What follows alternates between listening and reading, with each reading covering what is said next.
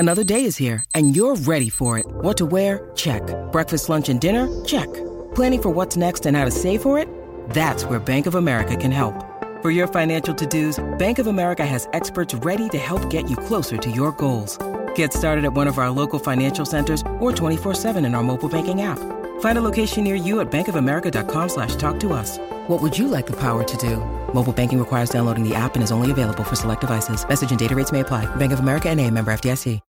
When you need mealtime inspiration, it's worth shopping Kroger, where you'll find over thirty thousand mouthwatering choices that excite your inner foodie. And no matter what tasty choice you make, you'll enjoy our everyday low prices, plus extra ways to save, like digital coupons worth over six hundred dollars each week. You can also save up to one dollar off per gallon at the pump with fuel points. More savings and more inspiring flavors make shopping Kroger worth it every time. Kroger, fresh for everyone. Fuel restrictions apply.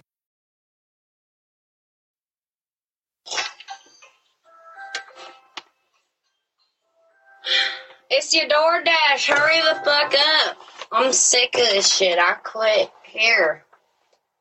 Take it. Take your fucking Taco Bell and shove it down your throat. God damn it. I'm I quit. Here. Here's your here's your here's your food. I'm done. Give me the here, take it. Ooh, nice house. Jesus Christ. It's your DoorDash. Don't y'all got Thanksgiving leftovers? Jesus Christ, you need all this damn food? Holy fuck, yeah, you got, don't you got leftovers? Fuck. This is the third time this week. Honey, if you need cooking lessons, I swear to God, I'll save you a lot of money. It's your DoorDash. I got your damn Sonic. Third time this week. Jesus. Open the door. Here you go. Thank you. Here you go. Yeah, you have a good one. Here, take that. Take. Don't forget that. You can, you you got two heat. I carried it up here, didn't I? You're listening to Cobras and Fire, a Pantheon podcast featuring your hosts L C Fox and Bakko.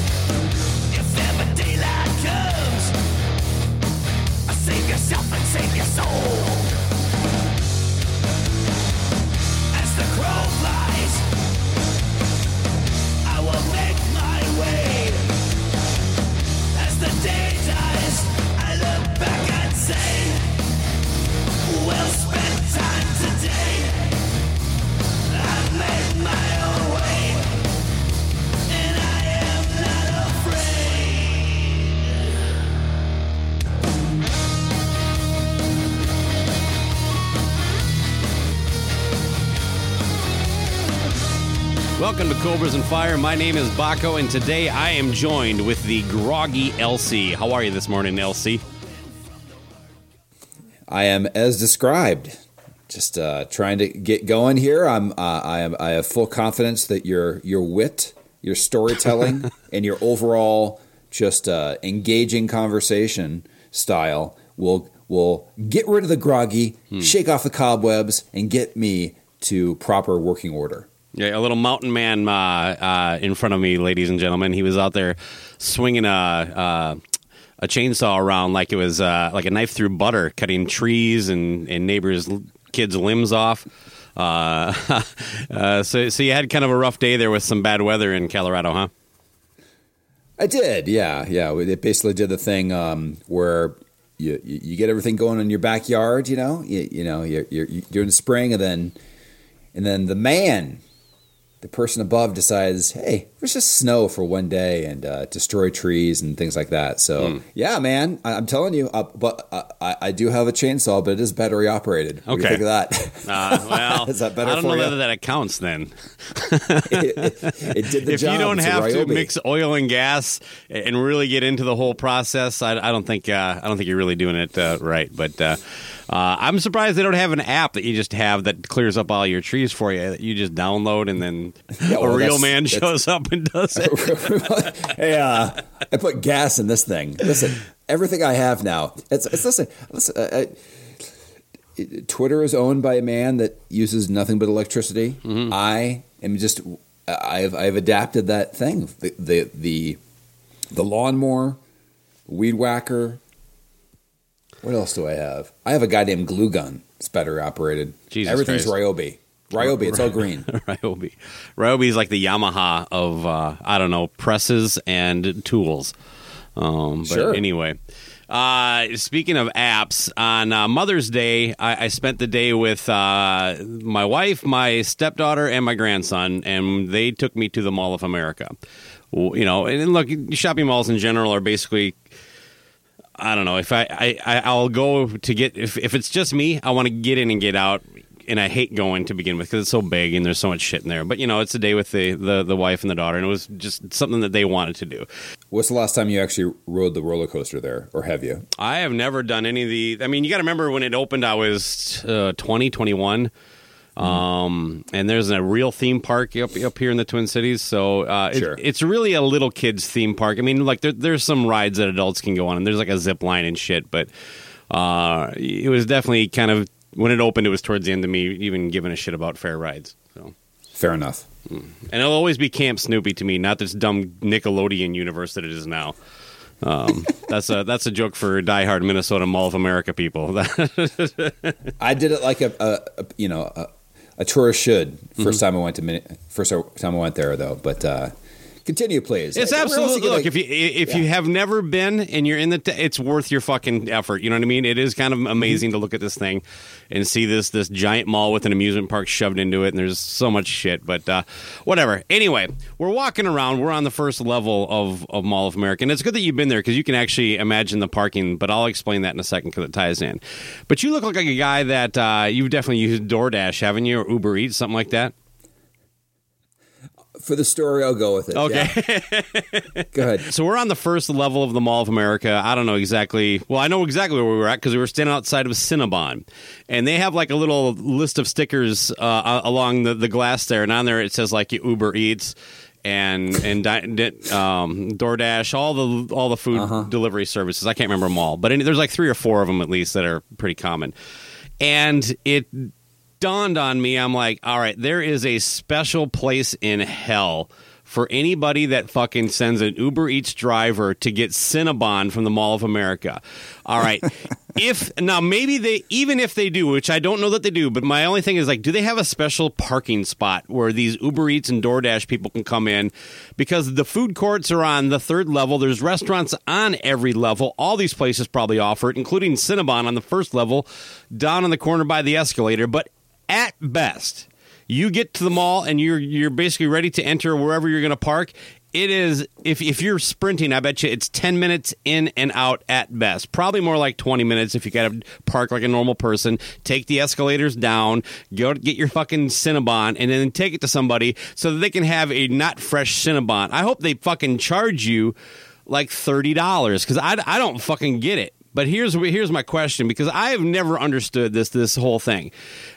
Pizza places have been doing delivery for a long time. They hire their own drivers, but they have like a circumference, so basically like an area they'll deliver to. They're not going to let anybody go, oh, I, you know what? I really want a Cinnabon. I'm going to order one from fucking Mall of America. And, and, and they they so they assign it to drivers like they do like with just a regular Uber or a Lyft, right?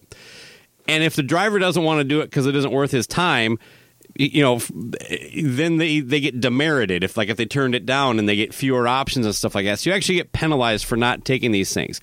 I just saw an article where somebody, uh, a driver kind of uh, lost her cool because she was asked to drive. It ended up being about forty-five minutes and she only got eight dollars. Now with the price of gas right now, as a tip, I'm saying, I don't know what, what the other thing is. That's, I get it. You know, it's like you're asking me to drive fucking across the entire metro to give you this one fucking thing that's now not even fresh. And I'll touch on that in a second.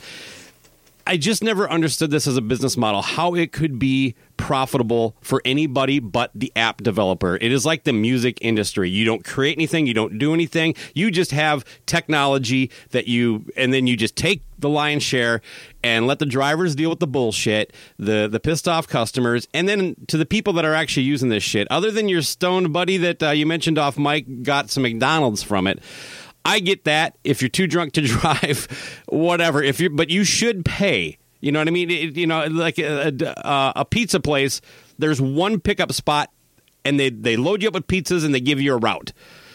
These Uber Eats guys, to make any profit, they're probably gonna be picking up at fucking five, ten restaurants at a time and then delivering them. I, I just otherwise, are you just going from the, the, uh, restaurant to house, restaurant to house, and just shooting all over the place? I don't see how you can make money on this, especially with the price of gas right now. And then if fucking, pe- like, if something in your cupboard, like mac and cheese, isn't good enough for you, like, you know, because you just don't want to go out, why the fuck are you paying this extra? Like, because I have never used it. Maybe it is super expensive. It's like double the cost of whatever you buy. I don't know. But if I, like, if the restaurants I like to go to, I like to go to because I like the food. And I want the food as fresh as possible, and that's typically sitting there. So, uh, but even with like pizza, if I order a pizza, I typically go pick it up for that exact reason. I just, I don't want to wait for the, I don't know. You never know what's going to happen. You know what I mean? It's just, anyway. So in your experience, because you use this probably daily, uh, what say loose cannon on this? I've kind of rambled a bit. No, I mean, I mean, first off, they work great for just randomly having people to come by and cut down your trees that fell down, too. So hey, like, while you're like here. You say, like, yeah, while you're here. And, and yeah, I got you. Like yeah, so. I ordered two burgers. One of them's for you. Now, can yeah, you cut down that tree? Burger. Exactly. Yeah. That's right. but, but no, I mean, I've used – we had some kind of like a coupon or, or a gift card for DoorDash. And the first time that I used it was during the pandemic. And I remember – that you would go to a to a menu on their, because you have to order through their app. Mm-hmm. Okay, so like they so they have certain companies that are on there, but the menu itself is already probably increased. If you look at like, I'll just say Papa John's yeah, for example, okay. Because Papa John's for some reason they do delivery, but they use DoorDash and these fucking services too when they get busy. Yeah, I don't. Like, yeah. They don't even have their own employees. Um, well, I think what, the, what they're I think actually what they're doing there is they're just they want part of the they want to be involved. Like you can still order mm-hmm. and get your, your pizza from them and delivered, but a lot of people are just so fucking stupid and lazy. The moment they have this app and it's right on their phone, like everything in their fucking life is in the palm of their hand. Oh, it's so hard to go to the web on my phone now and order a pizza. So they just they just don't want to miss out on that that cut. Anyway, yeah, probably. But let's say that uh, that uh, the uh, the pizza's ten bucks on Papa John's site, or if you call them, then it's usually twelve or thirteen dollars okay. just for that, plus the service fee, plus the this, plus plus plus. So yeah, it it can be super expensive, and, and I got to tell you, man, whoever's ordering the special place in hell is for. I don't care if it's from Mall of America. If you were ordering Cinnabon and getting it delivered. Any food court. You got, if you're sending a fucking I, driver into yeah, a food court yeah. in a mall, I, fuck you. No, I, I don't, that part I'm taking out. I'm talking about like if you are actually so lazy that you're getting that greasy ass fucking thing delivered to you. I'm saying you need to reevaluate your priorities in life because that Cinnabon, I guarantee that's a fifteen dollars, eighteen dollars Cinnabon. By the time they're done, bring it to your goddamn uh, door. And, what say you? I actually, there's a mental health aspect to this thing. I think it's becoming more and more easy. Look, I get people are introverted. I, I, I'm married to one, but mm-hmm. I don't think isolation is healthy. You know what I mean? Uh, and, and making it easier to isolate, you know, I mean, it. I, I guarantee that guy... The guy who's shooting up uh, that Buffalo uh, grocery store, he used DoorDash. Oh, daily. Yeah. He was probably getting the... Uh, left him time to write his manifesto. He's probably... I'm going to say Panda Express was his jam. Yeah, yeah, yeah. And th- th- th- that's the thing, too. Like, Cinnabon and Panda is like Panda Express, right? They're only in fucking malls. Orange Julius. Like, yeah, man, I could really go for an Orange Julius. I, I'd try to get that. forty-five minutes later, an Orange Julius. It's already gross, fresh. There, there's a, a, a um, I don't know if you want to call it a restaurant, whatever. It's a popcorn specialty place. They had the Uber Eats and DoorDash stickers. So it's like I could get a tin of fucking flavored popcorn from this place that, like, what the fuck? Uh, and look, I'm not saying people are actually doing this. I don't know. I didn't see any DoorDash drivers pick up, but I'm like, it clearly could happen. And I'm just like, that is just, that is cruel, man. That is, you're just, you mm-hmm. do have no fucking respect for anybody but yourself, man. Selfish.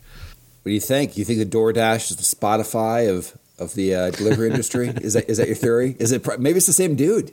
Yeah, it could be. Yeah, you just uh, develop some technology and then take all the money. Um, but yeah, look, again, I've never used it, so maybe if uh, if if you pay per mile, um, you have to throw it. You know, you toss in the tip, and then you're paying an upcharge because I know DoorDash also takes a cut of the the restaurant's money. You know, it's just like mm. I never understood the business model. It it seems like a really shitty, shady business for it to even be functioning, you know what I mean? It's like there's no way this can really be above board and be successful. That's all I'm getting at.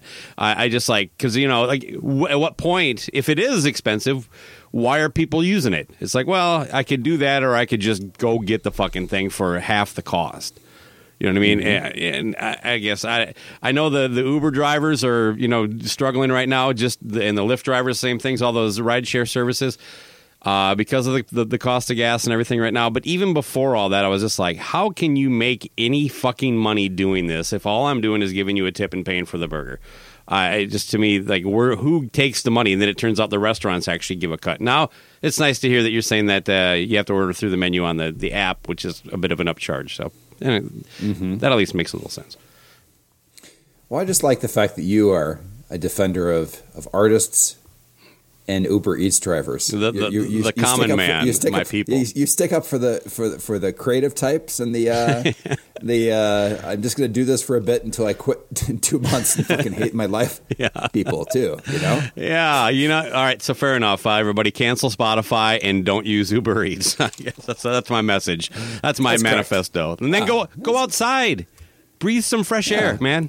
You know, cut down some trees. Well, yeah, help L C move some trees. You'd, I guarantee you won't make them talk to you while they do it. Uh, mm-hmm. So if you're if you are a little shy, a little socially, you know, uh, uh, distant, you know, that's, that'll work too. Just move some trees in L C's backyard, and you'll still have some companionship. You know what I mean? Yeah, exactly. Get a cat.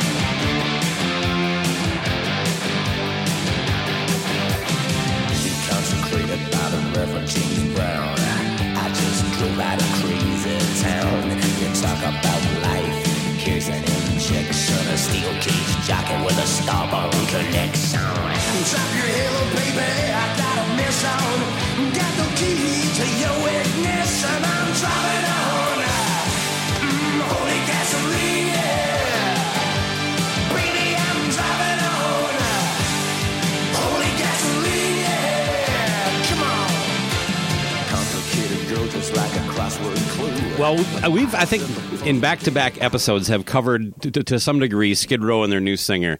Uh, and one thing has, has popped up uh, on my radar anyway. I'm pretty mm-hmm. sure that Steven Michael, a host of the Grown Up Rock podcast, has a Google Alert setting that lets him know anytime somebody says anything negative about the new singer. Because, oh. you know, you'll see these posts like on Blabbermouth, Brave Words, Metal Sludge, all that stuff. It'll be like, sure. here's the new singer singing eighteen in Life.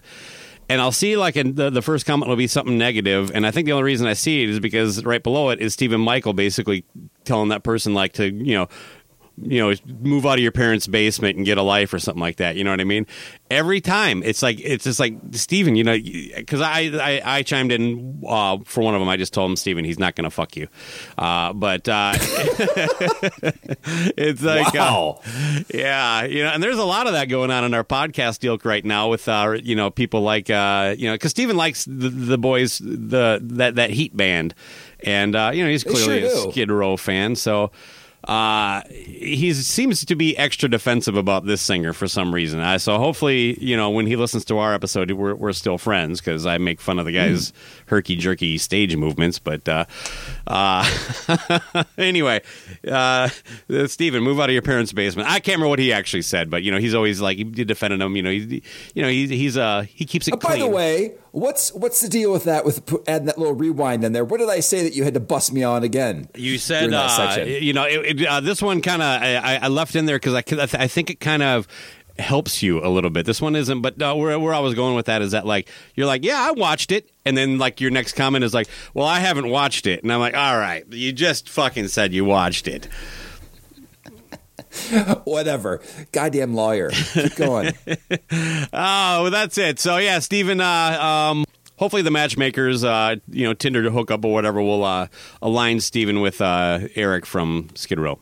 They f- they they carry the torch for Heat, the, mm. the Poonie, and, Poonie and the Michael. I mean, they're yep. big fans, all this stuff like that. I've tried, and I, and I say it's uh, Heat is a...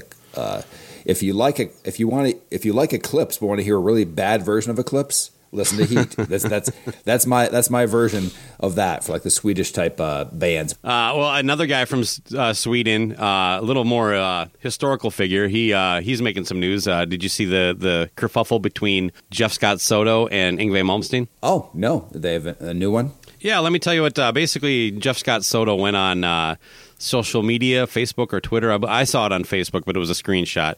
Um, and he says he went to. Uh, A, a local club. He, he, he kind of like, I go to this place all the time.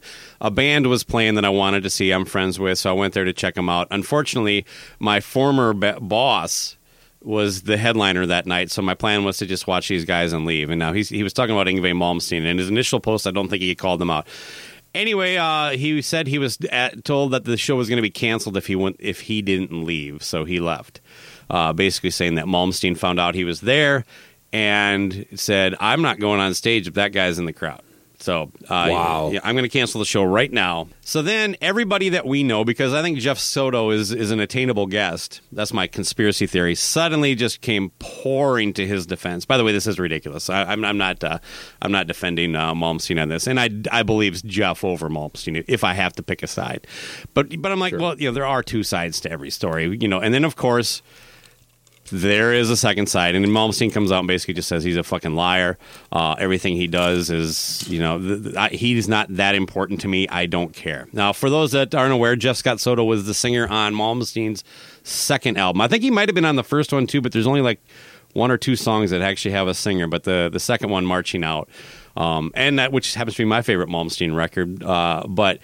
Uh, so then that's where I first heard of Jeff Scott Soto, and then I really didn't hear him again until uh, he did Journey. Um, I'm, I'm sorry, Sonny Poonie, I just didn't hang with him as tight as you did. uh, I know that guy can break down that dude's career for sure. Um, but anyway, yeah, look, uh, I, Malmsteen has a track record. I have uh, some friends that uh, had some personal experience with him uh, in a recording studio. This would have been like in two thousand in Florida. And uh, so uh, the guitar player from Jesus Chrysler, uh, his brother's band was down there. They got a record deal and were recording. And Malmsteen was in the studio next to him, and he threw a, basically a, a case of uh, empty Heineken bottles in their trash. And so the, uh, the they, they come to the studio the next day, and the, the guy who owns the studio sees all these fucking beer bottles, and he's fucking he's like fucking Yngwie. So he grabs them and he throws them in front of the Yngwie's door for the studio he's working. And then they're recording hours later. Yngwie storms in, just fucking throwing a fit, uh, like you know, screaming and yelling at this guy. So and then of course the whole Unleash the Fucking Fury uh, audio. Uh, that, that's a gold, and he doesn't exactly have a great uh, track record. Considering who we're talking about and what we're talking about, it just seemed like the the, the obvious suspects were like, "Oh, what a class!" You know, it's like, all right, whatever. I just don't care that much. I guess is all I'm saying. Yeah, I mean, for me, I, I'm I'm just proud to say I am Yngwie Malmsteen free and Jeff Scott Soto free for forty-eight years. I have wow. nothing from either from either of them in my collection, so I can't. I have no no uh, opinion either way. And I will say that that uh, uh, Jeff Scott Soto is a great singer. Mm-hmm. I, I had never heard anything by him until I saw him on the Monsters of Rock Cruise, and he did a thing with Beeler, um, where they do kind of a comedy slash music routine, and he was quite entertaining. So if I'm gonna if I'm gonna pick a side just from see, meeting a guy and seeing him interact with other human beings, I'm gonna pick Jeff. He's definitely more believable, but he's also like, uh, oh, he recently got in the headlines saying he has no idea what the problem with Journey was. And that turned into a whole thing where, like, Neil Sean even chimed in. He's like, I don't know what the fuck he's talking about. This has been discussed. Uh, so it, it, just, it there is that. So, you know, mm-hmm. and he didn't need to run to social media and post this, but I, you know, but I, I'm not being critical of him for that. I would have absolutely done the same thing. I would be like, that motherfucker, seriously? You know what I mean? Uh, so th- I say that, you know, just saying, you know, if, if you want to fucking put this stuff out there, you're going to have to deal with how things blow up. And then, of course, he had a subsequent explanation where uh, some people are like, you know, Jeff clears it all up. And he really just repeated what he said the first time and then said things like, my life is good. I don't really wish to have negative energy and all this stuff, which... Then again, why, you know, and who knows? Maybe alcohol was involved. I, he seems like a healthy guy, so I'm, I'm not really sure that he's a drinker. But uh, hey, did you have you seen um, these shows that uh, Eric Miller's putting on in his house? I was just gonna segue to that. That's quite impressive. I actually messaged him and everything. It was like, dude, what is going on with this? Like, this is next level. Like uh, I even said, like, Rock's not dead. It's Eric's house. You know what I mean? Like that. That is bad well, fucking ass. What? It's not very rockin'. Have you seen the sh- their show is good. Yeah, no, it's cool. I look, I'm all for it. I, that was not a critique. Uh, I, I even like he uh, posted. He posted like uh, some a uh, picture of some of the the snacks he had, which looked amazing, by the way.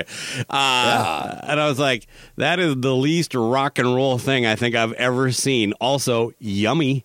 Uh, yeah, but exactly. uh, no, it's really cool. I think he calls it Stone Turtle Concerts, I think. Uh, shoot. Something like that. I don't know yeah. that, that what that what that means Stone exactly. House. But, but yeah, like house concerts. Putting on this, uh, so anyway, Eric Miller from the Pods and Sods Network is who we're uh, uh, speaking of. Um, doing a little bit of promotion. I know he's done that in the past, but I don't think he's ever done it at his house.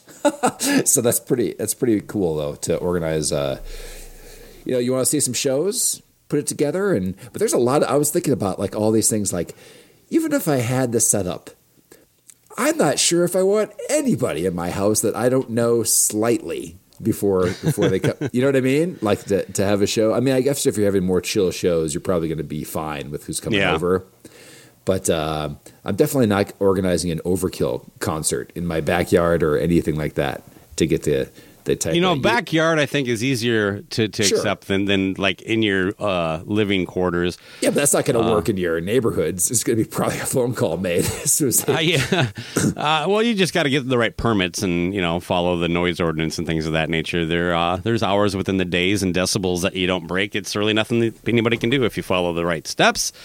Uh, but yeah, those, those things look cool. I will tell you this. Uh, I, I noticed that Beeler and Soto at least used two jokes that they used on the clips I saw on the Monsters of Rock Cruise. So now I have to officially shift them from like a couple guys just make cracking wise to they're basically the acoustic guitar version of dueling pianos for anybody that's seen that. Um, mm, you know, okay. and, and to me, uh, that, that always kind of loses its luster. But, you know, those, those are two really fucking talented guys, both great singers. Um, but, uh, yeah, it, uh, I would prefer they, they, they just did the music because, uh, after a while, when you start seeing the same, you know, when it becomes a routine, you know, then it's like stand up and I will, I will push back on that and yeah, say okay. that, uh, that I like the same jokes all the time. Spoken like a true Weird Al fan. Uh, exactly. If you got a routine, motherfucker, you hone that shit and you put it on. You tell me if you tell me if it works once, you're not going to do it again. Fuck that. Doing that like that like that. If you got the banter down, come on. I don't want to hear. Listen, I don't care that it's it's it's it's vodka and orange juice. It's not vodka and grapefruit juice.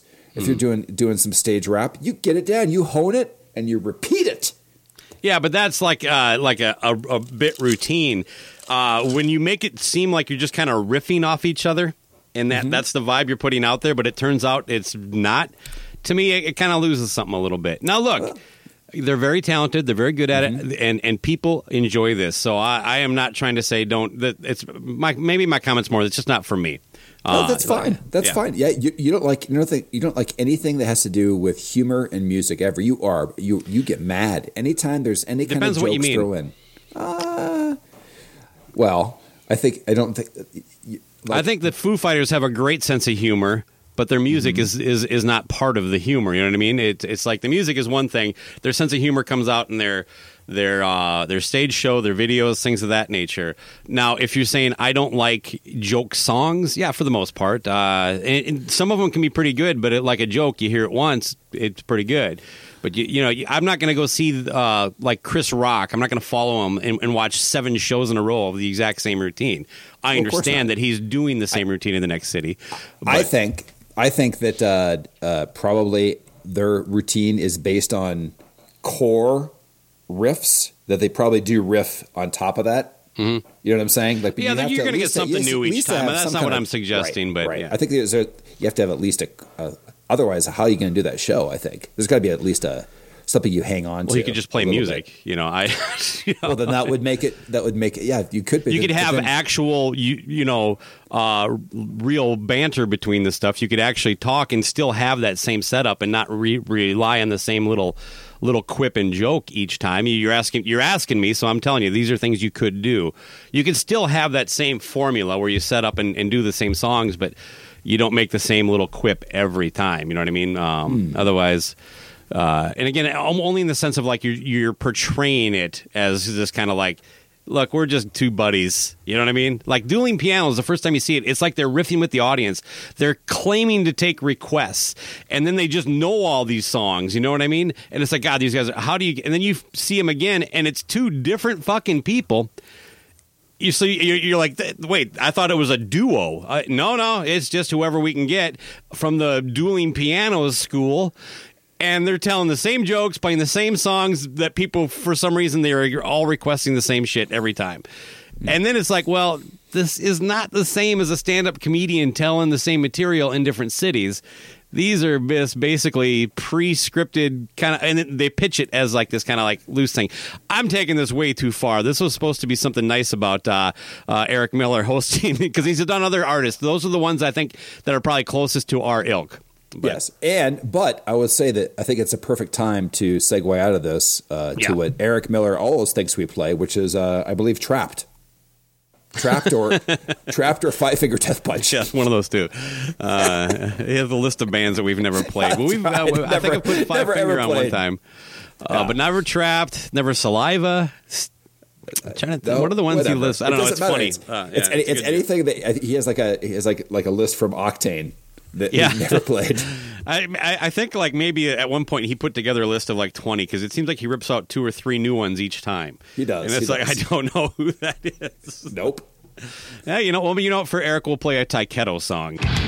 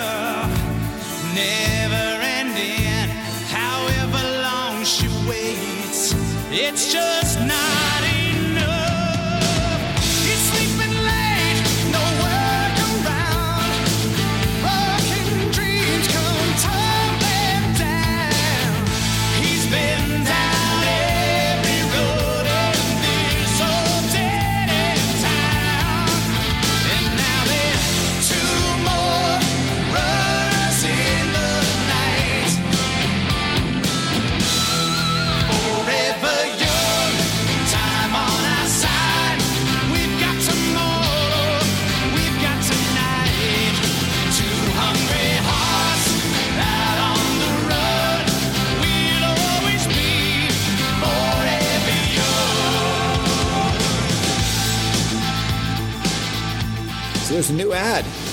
There starring is. Vince, starring Vince Neil. Yeah, he's uh, he's uh, he's getting into the advertising game. Uh, you know, as as yeah. a pitch man. Um, he was kind enough to show up somewhat uh, sober. What what is it? It's a money loan thing, right? Uh, like, is it a payday loan kind of deal, or like? It's a, a payday loan. It's a payday loan service, uh, which which that whole industry, by the way, is is interesting to me. Um, uh, uh, basically, companies that I think that they look up your employer. And then they give you like a twenty-five percent advance fee on your next paycheck. Yeah. It goes against you, and, and it just it, the, that whole market is just so evil to me. Like it, the, it, it is a fucking endless cycle for people that get you know you know you can get wrapped up in that shit and you never get out mm-hmm. of it. Right. You know, it's like a high interest car loan or something like that. You know, it's just uh, I don't know. Uh, yeah. Well, that whole. Um, Uh, Ron Keel was moved to South Dakota. The guy who is financing all that, uh, um, that pawn shop, the racetrack, mm-hmm. the radio station, that whole empire right. was built on on those payday loans. And I remember, like, uh, the state passed a law capping the interest at thirty-six point five percent. And yep. he's like, "Fuck this! Shut everything down." It's like, you can't make money. That's not fucking profitable for you. Jeez, yeah, how much were I'm you like, fucking charging? I mean, it's like uh, just wow, okay. shady. There must be there must be so many times that things get defaulted on. Yeah, that that, oh, that, yeah. that that's that that's. But but at the same time, those things are based. I'm not going to get into the, the weeds of it, but usually it's just based on the name of the company. They, they're not credit checking the fucking mm-hmm. person they're getting the check right. from. You know what I'm saying? So that absolutely. Anyway. So who better to represent something like this shady fucking kind of business than? Uh, Motley Crue frontman Vince Neil. I just, uh, I, I did enjoy like his attempt at, because he, he's clearly fucked up in the video. Yeah, all right, that loan approval machine rocks. Well, let's just just, just describe what it what it is. It's it's a it's a payday loan ad, but it involves him for some reason. He's driving, hopefully not drunk. A uh, uh, what's that fucking thing on the ice rink? Zamboni. Zamboni. He's driving yeah. a Zamboni, which I'm still trying to make the connection of what a Zamboni and a, uh, a hockey rink has, or just ice in general, has anything to do with a payday loan. What's it? What, did you get the connection there? I think so. I think uh, basically, you know, all these arenas are corporately named. Uh-huh. Uh, the the company that that Vince is uh, pitching named this minor league hockey arena or something like that. Oh, okay. So that's so. that. And and his Zamboni. First Zamboni I've seen. Not a big hockey fan, but I didn't know they had license plates. It says Motley on the yeah. back of uh, on the back of it, which which how is that? Does that mean Motley Crue Light allowed him? Because I thought he couldn't. Pl- you know what I'm saying? Like that. Yeah, part's kind of I, interesting I, I, I thought of that the, the exact same thing when I saw that, because I was like, and it seems a, that I thought that the, the video might be. Like, actually, the commercial might not exist by the time you and I talked. You know what I mean? It was like, right. like once they said, like, come on. Because didn't he open Doctor Feelgood's down yes. in your old neck of the woods? And that and was they had to change kiboshed. That, that and, yeah. the Ost- and, and Shiprocked used to be called Motley Crue's back in the day. I'm not sure if people know that. That kind of evolved into this, like, basically the this other cruise. But it used to be mm-hmm. called Motley Crue's. They they killed that. So anytime he kind of, he kind of like... Ball, does a baller move and then gets I think he like basically asks for forgiveness all the time for these deals he does. Sure. You know what I mean? Um, but then all of a sudden it segues into this this awesome computer like network to get the loan approval, and it's, it's it has a bunch of ladies that I guess are like Doctor Feelgood ish. You know, it's got the lab they got the lab coats on, and you know, they're all like hotties and stuff like that. And, and then all of a sudden what happens for Vince? Vince himself is applying for a loan, and biggity bam! Yeah! All right! That loan approval machine rocks. He gets approved. oh, oh, it's right. He goes, hell yeah! Time to rock! Or some bullshit. Play the clip. Yeah! All right! That loan approval machine rocks. The guy who's got a lot of lows, this is the low moment for him, I think, a little bit. This is uh, probably not the kind of uh, thing that the the rest of the band and maybe the members of Def Leppard didn't really need out there right before this tour. But but the point is, that I thought was funny is that, like I just said in the beginning, these payday loans are based on the creditworthiness of the of the place that's going to give you a paycheck in two weeks. So he was actually hesitant. He was like thrilled that he got approved because his was based on the tour, the tour money coming in for these upcoming concerts, and he yeah. needed some money now. So he was like, "All right, enough of these bots bought the tickets, and uh, and I'm going to be fronted. Now, I want to say that I'm going to jump in here real quick too, because now I'm finally woken up.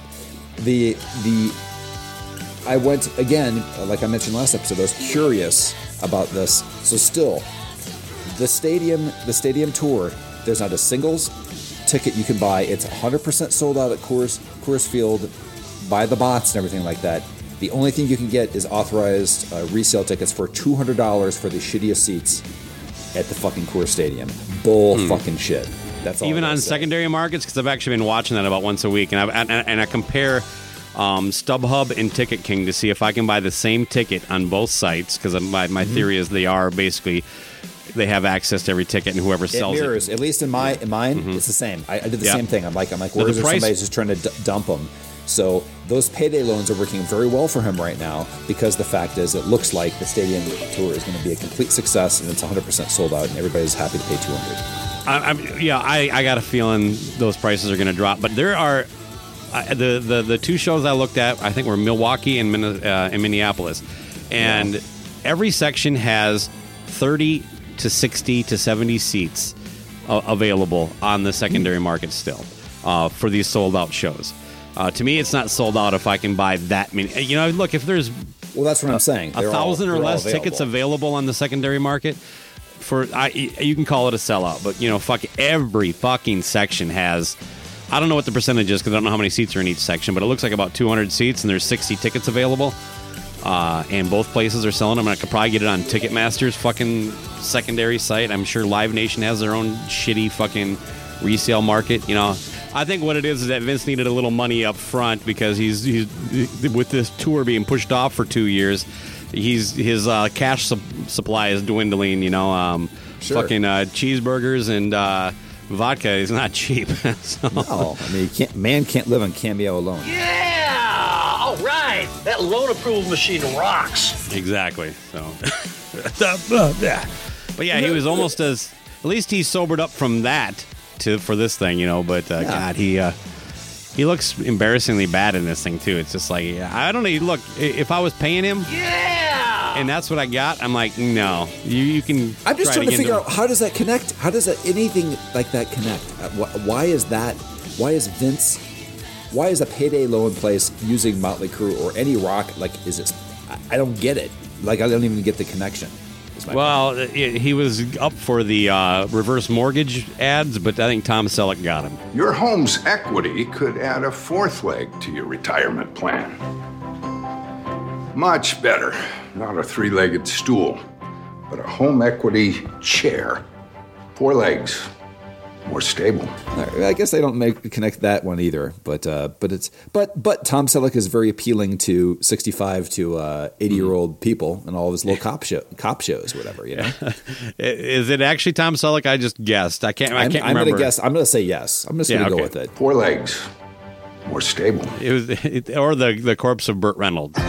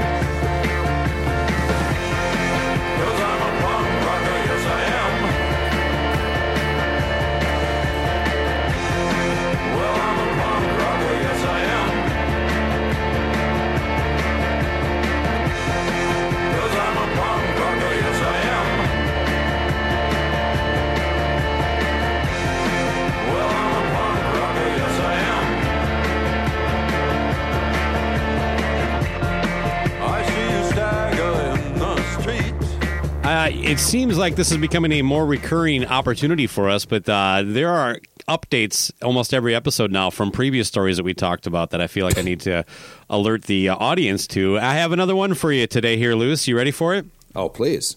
All right. Going back to when we were talking about the uh, whole Santa Cruz, you know, nonsense and that whole exchange between Jericho and, and the, the singer.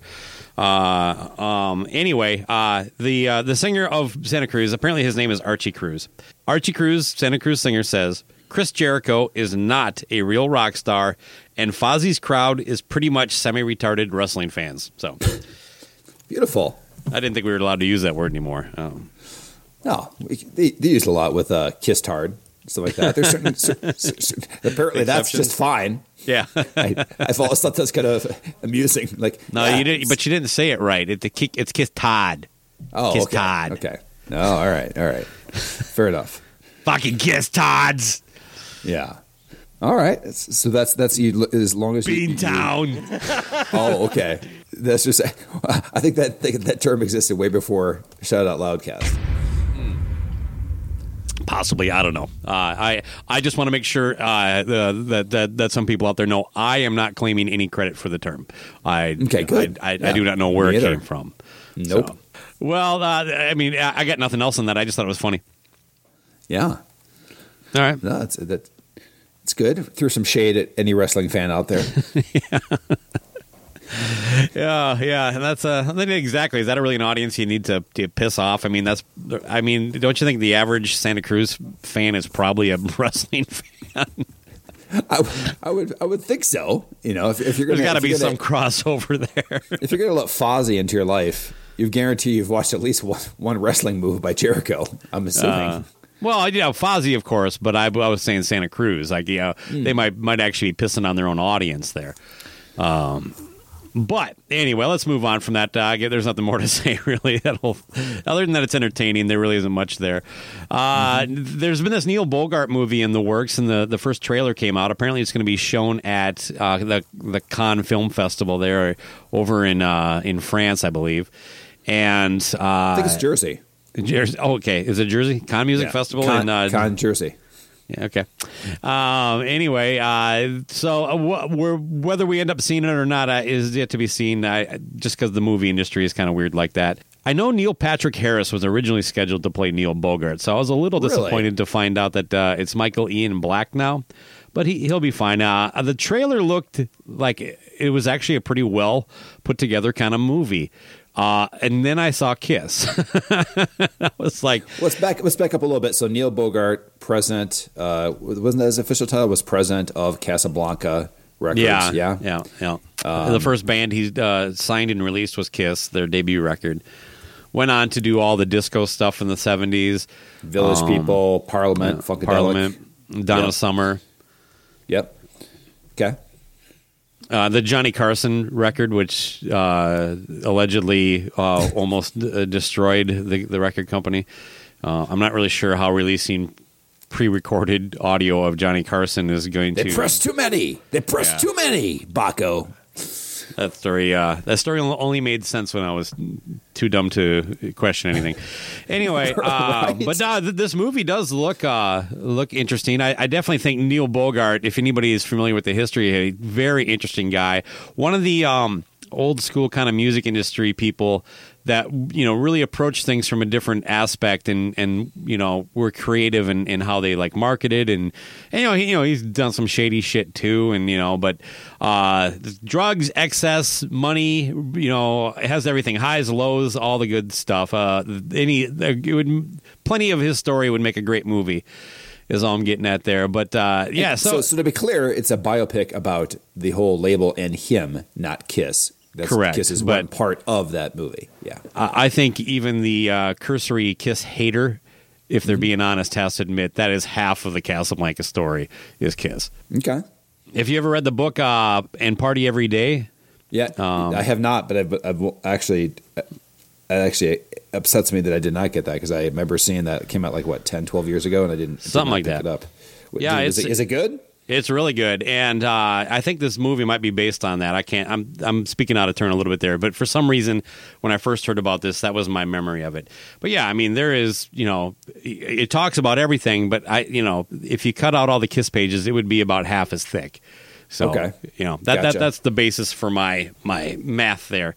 Anyway, uh, I thought it was odd. They show Kiss, and I don't know. I think they could have maybe... There's a Kiss tribute band called Mister Speed that visually looks better than these guys do.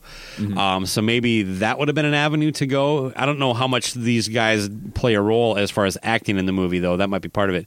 But they slightly altered all the makeup. More Gene than the other guys, but... But then you have the Kiss logo right behind them. So it's like, well, this doesn't seem like it's a licensing thing. It's like almost like it's almost like one of those things where Hollywood just wants to, like, you know what? I don't think Gene in I don't see Gene in that makeup. I see him like this. It was weird. That's your, that's your theory? Well, okay. that's that's that's what it comes off like. It's like, you know what? I don't think Spider-Man makes these little uh gadgets that shoot the webs out that he makes. I think it comes out of his body, and so they make these changes because they almost want to be part of the the, the story that already exists. Uh, and and I think that's that, that's how it feels to me. I don't know what's happening here, man. Because at first I was like, they must have had problems getting Kiss to sign off on this, and then you see the giant Kiss logo. I'm like, well, that's more than the makeup. You know what I mean? Yeah, that's that's the part that I was super confused about because from. Uh... And it's not like a, cropped in the corner. It's fucking there. You know? Right. It's it's like um, the production looks pretty good. You know, you see the outside area. They're walking by the buses. They're basically going to, you know, it's like a Bohemian Rhapsody bullshit timeline story. I don't know. There's some issue with Aerosmith, opening for Aerosmith or whatever that is. Yeah. And, and that they don't want them to use the pyro and whatever. And then it looks kind of like what you would imagine, I guess, um, and again, I was watching this on my phone, so I don't know if the the, the actual like I saw it on my looks, phone as well. Yeah, so. I don't know if the audience looks fake or whatever, but from from that from that small screen, it looked pretty cool with the angles yeah. and the production. But again, what you're talking about is like there must be some next level thing where yes, we'll give you the Kiss logo, but something's tied up with all the makeup because that has to be a rights issue. I can't. I don't think it's being a creative thing because it is bizarre. Like the star is like. It's the star, but it's not filled in. Like it's yeah. all this like, like ways to get around it. It's and bizarre. Gene like it has like almost like an X on his face instead of all yeah. the uh, yeah. That, that you is, know what it that is. Has to be, what? It turns out that Kiss has been lying and Ace has been lying all these years. The guy who owns all the makeup trademarks is Peter. And something. So, so I, I didn't get a good shot of Peter, but I'm guessing his is spot on. Do they think that the average person, because they're watching for this biopic, is not going to notice that, and they're not a big because it's it's. Do you think that's the move too? Is like maybe maybe it was that they could have it, but the price tag was X. You know what I'm saying? Like, okay, fuck you guys. You want this? You want this stuff? Well, we'll give you the Kiss logo for X. But the makeup is going to be Y. You don't. That would seem weird that they would separate them like that. Okay, what do you want to? Eat? Well, it has to be. How could how could they have the Kiss logo in there otherwise? It, I, that's why I think it's more of an artistic decision. You know, it, I I'm going to say no on that part. Uh, yeah, because Hollywood was. Isn't known for doing that. Yeah, other than every fucking thing. You can have your theory on there. I think it was just basically that that. That there were okay. two price there were two price points. You want this, it's this. You can have that, and they're like, well, with our budget, we're not going to pay for that, so we'll just kind of fucking do quick angles and try to get around that. That's so you're saying like when Hello Kitty wants to use Kiss, they have that same kind of deal. It's like, well, what do you want? Do you want the uh, the makeup? That's this price. Do you want the Kiss logo? It's uh, an additional, or you can you know cherry pick either one a la carte. I mean, that doesn't to me a licensing agreement would be more all inclusive. So if they got permission and then chose to to me, and again, I, I guarantee if you're not a Kiss fan, you're not going to watch this and go, oh, I have no idea who this is. That makeup's not right. You know what I mean? Um, which has always been my beef with them carrying on with the, the Ace and Peter makeup. It's like you could, you could put anything on those two guys. And, and the plenty of, first of all, the diehards would love the new characters and the people that aren't that into it wouldn't fucking know the difference anyway. And that's so, yeah, the, the audience, I think, you know, that this is not a movie necessarily geared towards Kiss fans. It's a whole story. Um, Kiss fans, of course, are going to have interest in it because of the whole Casablanca connection. But uh, that's why I think it's, you know, and again, we neither one of us know. We have our theories. Or maybe they did it intentionally. So a bunch of idiots like us would talk about it on their different shows. There we go. For, Spike for up uh, press. Yeah. yeah, just slightly change the makeup, make all the the uh, the the lunatics like us talk about it, hype up hype up the hype up the movie, free publicity, great I, move. Between the three theories we've now uh, shared, that is yeah. the most believable one. I'll go with it. Yeah, I'll actually agree. Uh, Oh, right on. Now we're on the same page now. Mm-hmm. Uh, anyway, you know, it's probably going to end up, this seems like a kind of movie that isn't going to be in the theater with the way things are set up this now. This is we're, Netflix. Netflix. Netflix, Amazon Prime, something like that. Yeah, so. yeah this is definitely Hulu, one of those two. Disney yep. Plus. Mm-hmm. Yeah. Probably go. Not Disney. No, I don't think it's in their, in their zone. No. Uh, yeah. You know what? How, is there a Disney movie that has nudity? I'm going to say that probably something when they when they did the the shift in the eighties, uh, pro- something's got it, right? Yeah, like like, a, like the uh, like they boob when, or when something. They, just one boob. But no, like like like like the eighties. I remember it was a thing where Disney all of a sudden had a rated R movies, but I think they put yeah. it under like Hollywood or a different. Like that's right. I forgot about Hollywood label or something like that, because like Down and Out in Beverly Hills. That was like the first rated R movie uh, with Nick Nolte and somebody. Oh, fuck, I Bette don't remember. Oh, is that it? Okay. Yeah. Okay. Because that was the big, like, ooh, we're not going to be, there's no more Herbie movies. we're, we're getting a little risque now for live action. Because that was their deal, right? No cursing, no boobs. Lindsay Lohan and the Herbie remake just flashed into me. Oh. So they, they, oh, they could have wow. thrown some yeah. nudity in that, you know, back when she was in her prime. Keep an eye on your target and a finger on trigger.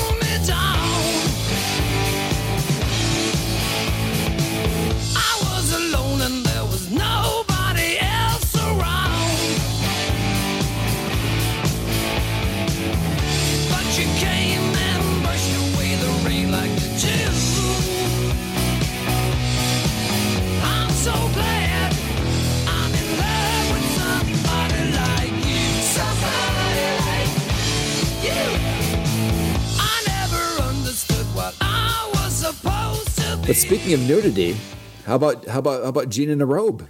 Mm. That's a nice segue. Yeah, um, the the you're, you're of course talking about the sound check that uh, someone filmed it. Now, isn't it kind of weird that this is the first time you you've seen one of these fan film sound check? Do you think it is just because Gene's in a robe?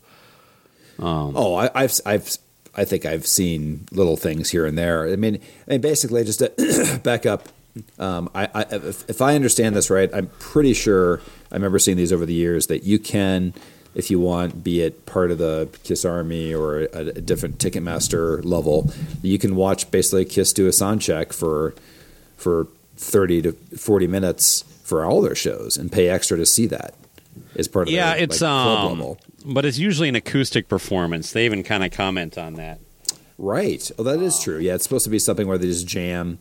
But, um, yeah, so that's a little confusing because that's actually two different things. That's not really a sound check when they're doing the acoustic. This is like a private show. Well, this wasn't this a sound was check actually... either. I was going to get onto that. They had, at no point are they ever sound checking. Everything is already sound checked. They go up there, put their guitars on, talk to the audience, and then start playing. Um, okay. th- there's no run through to see that the monitors are working. They, you know, they're they're not mixing the drums. Um, you know, they're not getting levels. Gene's not saying, "Could I get more of Paul, uh, or could I get less of Paul?" It depends on what he wants. Right. Um, but so yeah, this was. But I think that's all part of that V I P package where you get to stand in front of them. Now they got rid of the pla- plastic. It looks like uh, no more uh, kissing a zoo. Um, right. it, it is, but you have to stand like six feet in front of them, and. Uh, But uh, yeah, I think it's a thousand bucks, and then you get that, and you get to to to see him perform acoustically. And this was uh, they did this one electric, and then of course Gene. The weird thing is that Gene's the first one on stage, really, mm-hmm. and but he's in a robe, and he apparently was yes. di- dying, and he's naked underneath it, and which he proves at one point. Uh, he said he was just getting his hair dyed, which I, I had no idea he was dyeing his hair. Yeah, it was a big surprise. But no, so so there's so imagine you're you're a V I P and everybody shows up, you know, wearing jeans and a t-shirt or whatever, and uh, and Gene strolls out in his, you know, Holiday Inn Holiday Inn Express robe or whatever, and and you know, to me, what it, what it signaled was that it's been fifty goddamn years, and I will be. Uh, nobody's going to say that I'm ever showing late, showing up late for anything. So he's still Mister Punctual, first man on stage. Never missed a day of school. You know, never he never tardy and all that stuff. And he's like, screw it. You know, he maybe he lost track of time. He's getting old, he's getting up in his years, and he's like, oh, done. I'm not dressed yet. I'm still getting into the stage on time. So that's what I saw the robe as. You know, I like I mean? that. Like, uh, yeah, I I didn't think about it quite that hard. And I actually went L C on this. This is one of those mm. uh, instances where you broke it down a little further than I did. Um, oh. I actually, it would have been more like a, in the sense of like if if it was me and I paid and that's what I got, I, I, I don't know if I would have been offended or if I would have been kind of like, this is actually kind of novel. Um, I'm I'm seeing something that, that you don't get every time, um, which is just kind of a human moment too. Uh, but Paul did not seem very happy with, with it. Well, yeah, he, he threw some some some uh, shade his direction about. Uh, I think he was mentioning uh, in this corner weighing weighing two hundred and forty yeah. pounds. You know, like yeah. like a, a boxer. Pounds. Yeah, yeah, whatever it was. Uh, he had that going on, but but uh, and Paul's, we'll Paul's favorite the, sport, by the way, is boxing. Oh, I did not know that. Yeah. Okay, uh, mostly his his band members and anybody around him, as far as being angry at them. Uh, yeah, he was but, chippy the whole time. Oh, um, my God. And that's the whole thing is, here's the thing. Like, I only watched this. I was going to watch this clip just because it was a random thing. And it just says, you know, Gene in a robe. How can I not watch two, three minutes? And I just let it play. And there are so many little nuggets in this thirty minutes um, that I'd like, like us to get into. Um, and I mean, to, you want to jump in here? Or, no, carry okay. on, man. But the thing that, that got me is, is first, they played a little bit of somewhat deep cuts or whatever you want to say. But but my point is, is that the robe and Gene, maybe it's because he thinks he's singing in the shower or whatever it is, or right after the shower and he's feeling nice and relaxed. I thought Gene throughout this entire performance sounded fucking great. one hundred percent. That was my very first takeaway musically was that, that what was the first song they played? Um, Plaster Caster. Plaster uh, Caster going blind. He's yeah, hitting, but I'm he's saying not like when short-changing I'm shortchanging it. When, when he when they got into Plaster Caster, I was like, he was nailing it. I was like, fuck, this sounds fucking amazing, right? And then, and then okay. Paul sings uh, the next song, and, and before he says it, he's like, "Can you sing it? Yeah. So can I." He started singing, and, and I'm watching this video on the phone now because I'm listening to it on the on the Bluetooth stereo in the kitchen, and I go over because I'm I'm like, he sounds not that bad. Come on.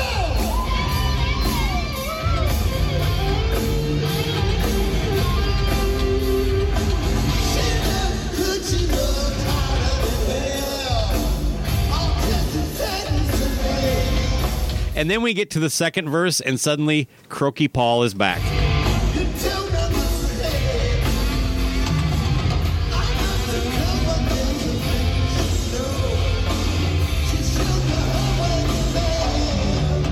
He has about enough vocal cord to do one verse, and then the rest of the thing is shot. And then it was just back to these horrible, horrible sounding vocals.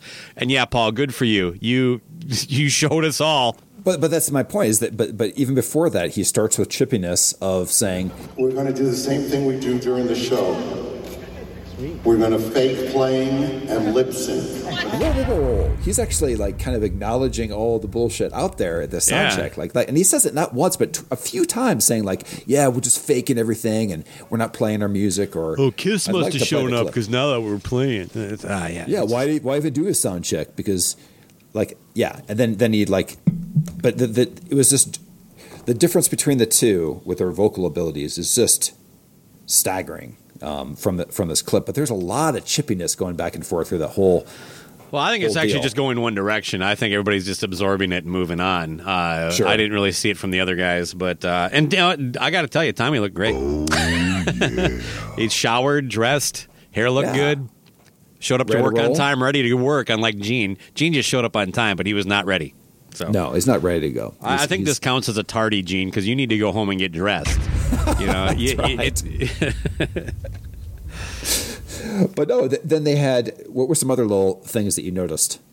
I like yeah. the Grateful Dead joke, even though it was another side of Chippy Paul. Uh, mm-hmm. Somebody, when they were taking questions, asked him, because uh, someone asked him about them, like there's supposedly a, a show that the, the Grateful Dead bootlegger recorded of Kiss playing a Grateful Dead song. And Paul said, well, we do have something in common with the Grateful Dead. We know their music as well as they do, uh, which was a shot at them as a band. Uh, and then they, they, they actually, Gene and Paul kind of had a little fun with some song I've never heard of uh, that the guy mentioned. But anyway. Yeah, but then you also had a spoken word rendition of Burn, Bitch, Burn. I'll give you a little poetry. Burn, Bitch, Burn has a middle section that goes, I've got nasty habits. It's a fine line. So many girls and so little time. When love rears its head, I want to get on your case. I want to put my log in the fireplace. Yeah, I love that. I, I it's like it's a fireplace kind of reading. I could just imagine yeah. Gene in a big chair with a book. Uh, that was enjoyable. Um, uh, yeah. Making fun of his own lyrics. That was, but, but great. That was also like him kind of deflecting a cheap shot from Paul. Uh, yeah, because someone asked something about songs from the eighties. I couldn't hear the question, but he's like, "Well, it would have to be Burn, Bitch, Burn." It was a sarcastic kind of response, and mm-hmm. yeah, it was also about the fact that he was saying like he he sang too high and those, so he didn't think about the fact that he'd be wanting to sing them thirty-five years later. He was something up with the eighties stuff. They had that. Well, there if you a- heard those songs he referenced, he yeah. didn't have to worry about singing those thirty years later. No one wants to fucking hear it, man. I know, like My Way. Yeah, My Way. What was the one? I'll Fight Hell to Hold You. Yeah, those are on yeah. the fucking. The, the, the, those are the first songs people are talking about. Oh, you should play more from the eighties stuff. Uh, yeah, and by the way, then, Burn Bitch Burn better than both those fucking songs. Mm-hmm. Da, da, da, and then of course, and then of course, you saw. Uh, I don't know if you noticed if you made it all the way to the end, but it had had room service. They started playing room service for mm-hmm. a bit, and then Paul, like in the middle of it, just leaves. They're in the middle of playing. He does a little dance. He does like a da da da da da da, like a that's all folks kind of move, like like halfway through the verse, and he just walks away, and the rest of the band is just playing, and that's fucking it. And then they just they're they're gone. I I, uh, I enjoyed that quite a bit because at the beginning of that, just as a musician and being in bands and stuff, it, just that like, God, how do we play that again? Um, you can tell they, that one they they weren't ready to play, uh, and so it was kind of cool. They kind of fucked around with it a little bit and then got into it, and then uh, um, but yeah, then whatever. I don't think Paul started getting into that with the idea that they were going to run through the whole thing. So I don't know. Yeah, yeah. I thought it was yeah. neat. Uh, I I liked it. Yeah. So then it just ended, and then and then then Gene uh, was. walked away and pulled up his the back of his robe to show his ass on the, on yeah. the way out on the way out of the stage. So it's like yeah. so you got a little bit of old man ass and, and thigh action yeah. before before they left.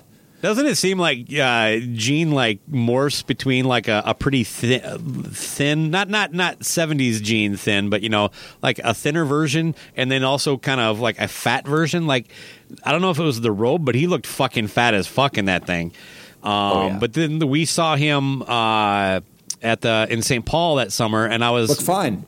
I, I was I actually amazed at how thin he looked. But anytime uh-huh. he's in costume, he has all that shit on too, and it looks it just. And also, I think it's because he has such a fucking giant uh, pumpkin head. Uh, it just uh, it it makes him look fatter. I don't know. I just the way it is. Yeah, it, it's it's it's an interesting thing, but it was uh, easily. He's like an ugly Nathan Fillion. What? I don't even understand. Is this Billie Eilish's uh, friend? I don't know. You don't know who Nathan Fillion is, huh? Uh, at least off the top uh, of my head. Uh, half a dozen people listening might get that one, but uh, okay, anyway. That's good. Okay, my kind of joke. Yeah. Excellent. What I don't understand is if anybody was upset. I would have been thrilled with that little performance because it was very unique and there's a lot of banter, uh, but but just.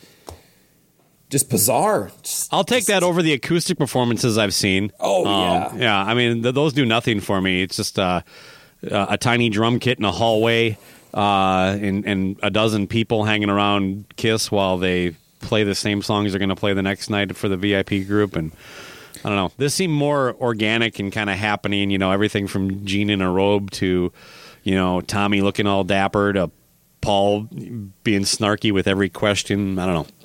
Yep. No. So what we recommend is just just Google Gene Simmons in a robe, and yeah. uh, hit play. You don't even need to watch it. Just, just go to Metal Sludge. It's like the only thing yeah. going on there right now. Yeah, yeah. Just just hit play uh, and do some chores. Listen to it like you would an audio, like a podcast. Seriously, that's what yeah, I did. Yeah, audio is actually pretty solid on this for it a is. cell phone video. It yeah. is. So it is It is a bizarre fly on the wall kind of experience. But uh, what else you got, man? You know, that's probably enough for today, buddy. Uh, we'll save the rest for fodder down the road. Excellent. Fodder down the road. I like it. You want to get out of here? Yeah, man, this has been fun, but let's wrap it up. All right. Rock's not dead. You are, you robe-wearing bitch.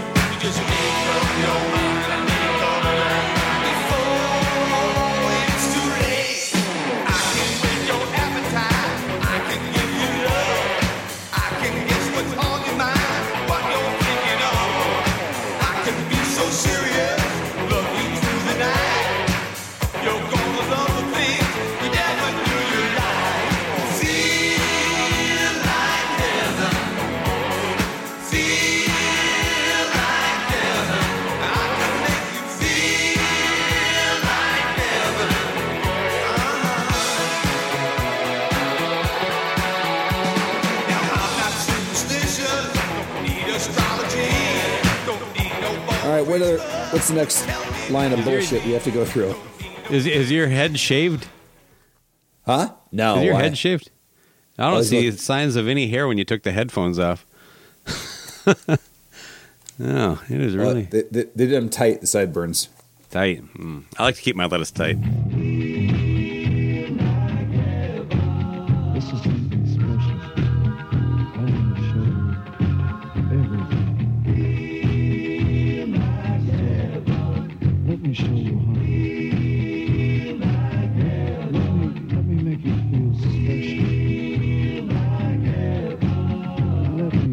Steaming piss flaps around my nose.